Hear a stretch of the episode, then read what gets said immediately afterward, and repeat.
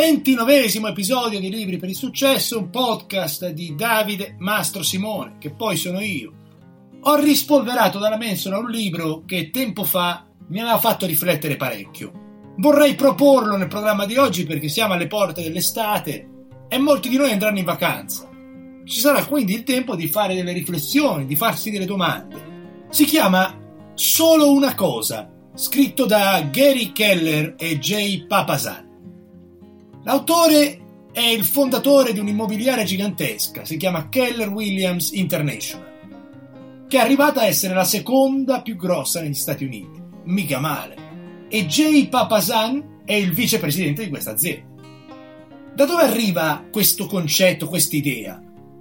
Durante un momento di crisi aziendale, Keller fa questo esempio nel libro, chiede ausilio a un coach, un consulente, e dopo uno studio approfondito, quello gli dice: C'è una cosa che devi fare per superare questo momento difficile della tua azienda. E il consulente aveva riscontrato che c'erano 14 posti chiave nella sua azienda dove le persone che in quel momento li ricoprivano non erano adeguate. Allora gli dice: Devi cambiare queste 14 persone. Tutto qui. Keller rispose dicendo che secondo lui c'erano moltissime altre cose da fare. Ma niente. Il consulente glielo ridice. Solo devi cambiare queste 14 persone. Trovane delle nuove. Per tre anni l'autore dedica il suo tempo a trovare queste persone, formarle, motivarle, ispirarle e i risultati furono impressionanti. Solo un'attività che cambiò completamente faccia alla sua azienda. Tutti alla fine abbiamo 24 ore al giorno disponibili, però c'è gente che sembra usarle in modo molto più produttivo di altri. Perché una cosa è certa, essere occupati non è essere produttivi, è una cosa completamente diversa. Una persona produttiva in tre ore fa molte più cose di una che non lo è in otto. E come fanno? Cosa fanno? Quindi prendiamo spunto da questo libro sempre mischiandolo con opinioni sfacciatamente personali, e andremo ad analizzare prima le sei bugie che ci confondono e ci distraggono dall'essenziale, e poi vedremo tre passettini da fare per svelare il cammino verso la produttività e verso il raggiungimento delle nostre mete. Il successo lascia degli indizi. Uno di questi è che le grandi aziende quelle che hanno un successo planetario, si concentrano su un prodotto specifico o un servizio preciso. Addirittura il brand viene associato con quel prodotto e spesso l'oggetto prende il nome del soggetto. Mica vi dicono andate a comprare i tovaglioli o la carta cucina, si va a comprare lo Scotex perché l'associazione con quel prodotto specifico è così grande che addirittura tutti lo chiamiamo in quel modo. Pensa che il gommone in Spagna si dice Zodiac, che è la marca del gommone, mica lo dicono gommone questi. Ha preso lo Zodiac, quello è andato in Marocco. Ce ne sono tanti di esempi, anche a titolo personale. Io prima di questo podcast partecipai a un progetto un po' più ampio, che era una radio web con tanti programmi, era quindi una cosa molto più ampia e a me personalmente creava confusione perché se non sei specifico e non pensi a una sola cosa nel tuo progetto, è molto più difficile avere successo. Quindi mi ero fatto delle domande. Che cosa vuoi proporre a chi ti ascolta? E quindi ho pensato subito a quello che faccio settimanalmente, che è leggere libri che mi aiutano a ottenere dei benefici. Quindi questa era la prima caratteristica di quello che era il mio prodotto raccontare quello che un libro mi aveva lasciato, degli aspetti pratici. Doveva essere ovviamente qualcosa da provare sulla mia pelle e qualcosa che mi dava dei benefici. Solo in quel caso lo avrei condiviso. Di questo si trattava. C'è tantissima gente che fa dei podcast simili. Ed è giusto così, perché leggere è importante, quindi più sono meglio è. Però ovviamente io volevo mischiarlo sempre con esperienze personali mie, ecco. E poi avevo anche un'altra prerogativa che era quella di non rompere i coglioni alle persone, quindi Non c'è manco il bottone per mettere condividi su Facebook e non ce l'ho Facebook, quindi tutte queste cose non le volevo mettere. Il sito nuovo che ho creato è essenzialista. Se lo andate a vedere, nella prima pagina www.libriperisuccesso.com ci sta un player con tutti i podcast che ho fatto e con i link ai vari canali podcast. Quindi tu realmente, senza neanche muovere il mouse, tu ti puoi vedere tutto quello che ho fatto solamente andando sulla home page. Perché alla fine se uno vuole approfondire si muove, ma se no non sono io a spingerti o a manipolarti o a metterti la finestrella. Ecco, a me queste cose danno fastidio. Quindi, gradendo che nessuno mi rompi i coglioni, ho deciso di non rompergli agli altri. Ecco, chiusa la parentesi del podcast, andiamo a vedere le prime sei bugie che ci confondono e che ci distraggono.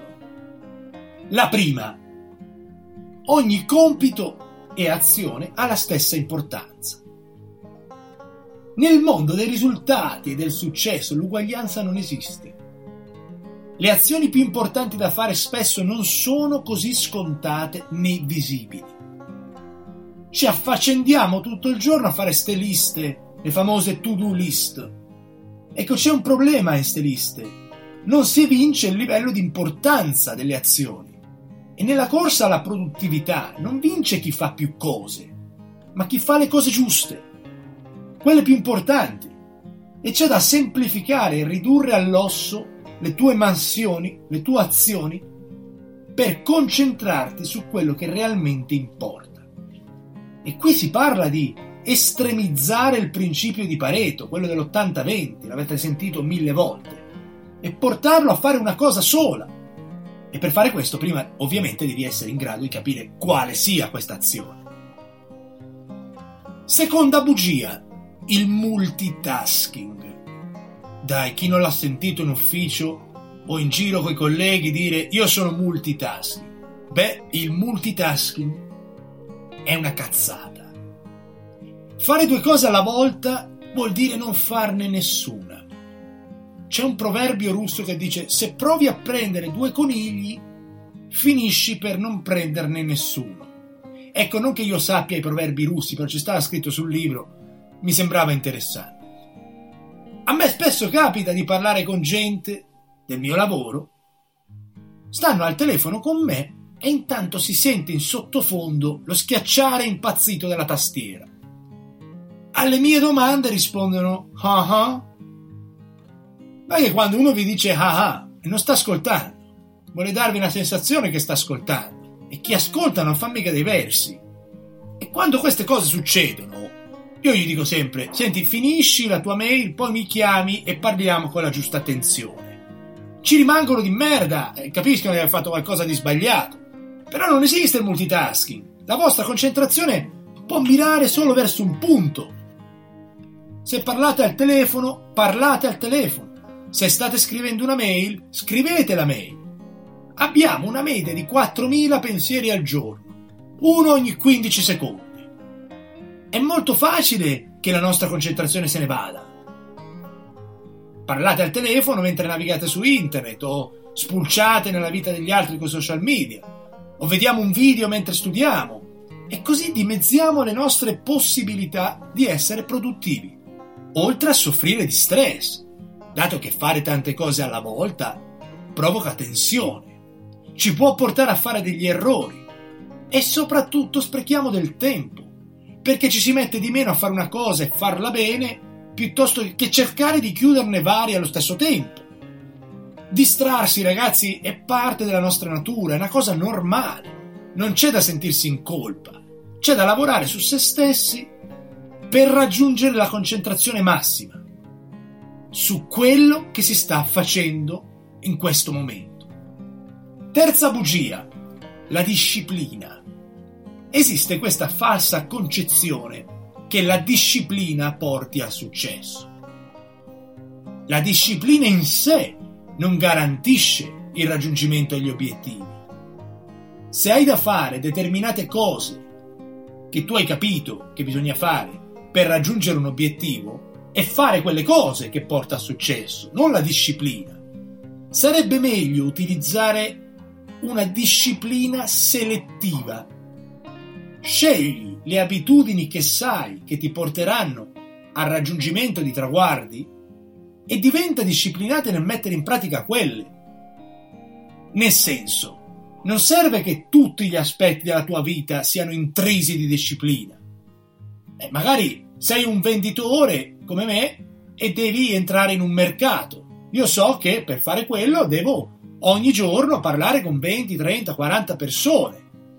Però se mi sveglio la mattina alle 5, faccio il letto, conduco una dieta ferrea, faccio un piano di allenamenti duri, spartani, costanti, ma che cazzo serve se poi non chiamo queste 30 persone? Cioè devo essere ovviamente disciplinato a fare quella cosa per avere successo. Però magari un giorno che ho contattato 50 di quelle persone non ho fatto il letto la mattina. La quarta bugia la forza di volontà è a nostra disposizione sempre. E non è vero. La forza di volontà non è illimitata. Va gestita, centellinata, per essere usata solo in modo chirurgico per quelle azioni che vi servono a raggiungere le vostre mete. Perché è una forza che viene messa alla prova costantemente. Per esempio quando metti in pratica delle nuove abitudini tu immagina che fumi, bevi, giochi al gratta e vinci, mangi dolci, mangi cibo spazzatura e poi domani dici smetto tutto. Sto cazzo. È, è come scalare l'Everest a piedi nudi, perché la tua forza di volontà non può mica gestire tutte queste rinunce. Domani smetto e tra tre giorni ricominci. Quindi se cambi in modo simultaneo tutte queste cose, occhio, non è mica così facile, non abbiamo una forza di volontà così illimitata. Solamente smettere di fumare è una cosa terribilmente difficile, tanto che io ho una sigaretta in mano in questo momento. La nostra forza di volontà viene messa anche alla prova quando dobbiamo resistere alle tentazioni, quando scegliamo una gratificazione futura rispetto a una immediata, quando dobbiamo gestire le nostre emozioni, i nostri impulsi o quando ci tocca fare qualcosa che non ci piace. Pertanto non chiedere troppo alla tua forza di volontà, perché è un po' come la benzina. Se hai un viaggio da fare è fondamentale che non perdi di vista l'autostrada. Non devi sprecare litri di benzina in stradine provinciali che allungano un percorso. Piccolo consiglio qui, fai la cosa più importante all'inizio della giornata, quando il serbatoio è pieno, non alla fine. Quarta bugia, fare una vita equilibrata. Ecco, uno ha questa immagine della vita equilibrata, del novantenne che salta allo stelciato perché prende l'olio buono. Trovare l'equilibrio tra vita e lavoro è una chimera. Ci affanniamo a pensare che ci sia un punto in mezzo perfettamente equilibrato tra la vita personale e quella professionale. Ma se immaginiamo l'equilibrio in questo modo, non potremo mai raggiungere picchi di magia di successo, perché la magia delle cose si trova negli estremi. Se lavoriamo troppo, ci viene da dire non ho più una vita. Il problema non è lavorare troppo, ma è non permettere che quando ti stai godendo la tua vita personale, i tuoi cari, le tue passioni, il lavoro interferisca. Questo è il punto. Se stai lavorando, lavora. Se stai con la tua famiglia, non guardare la mail. La chiave è questa, gestire i momenti, non cercare un equilibrio. Creare una separazione nitida, mettere una muraglia che ti permetta di non mischiare le due sfere, piuttosto che equilibrare esattamente il tempo che dedichi a una cosa e il tempo che dedichi a un'altra. Sesta e ultima bugia che ci confonde è che tutto quello che è grande non va bene. Dovete pensare in grande piuttosto che in modo limitato. Una regola d'oro, come abbiamo visto in altri episodi, è quella di sforzarti sempre un po' di più di quello che ti eri programmato di fare. Se il tuo obiettivo è arrivare a 10, punta a 20. C'era un famoso libro di vendita che diceva che c'è sta formula da usare di fare 10 volte di più di quello che ti sei programmato di fare. Cioè se per esempio il tuo piano è contattare 10 persone al giorno, e quello ti dice contattane 100.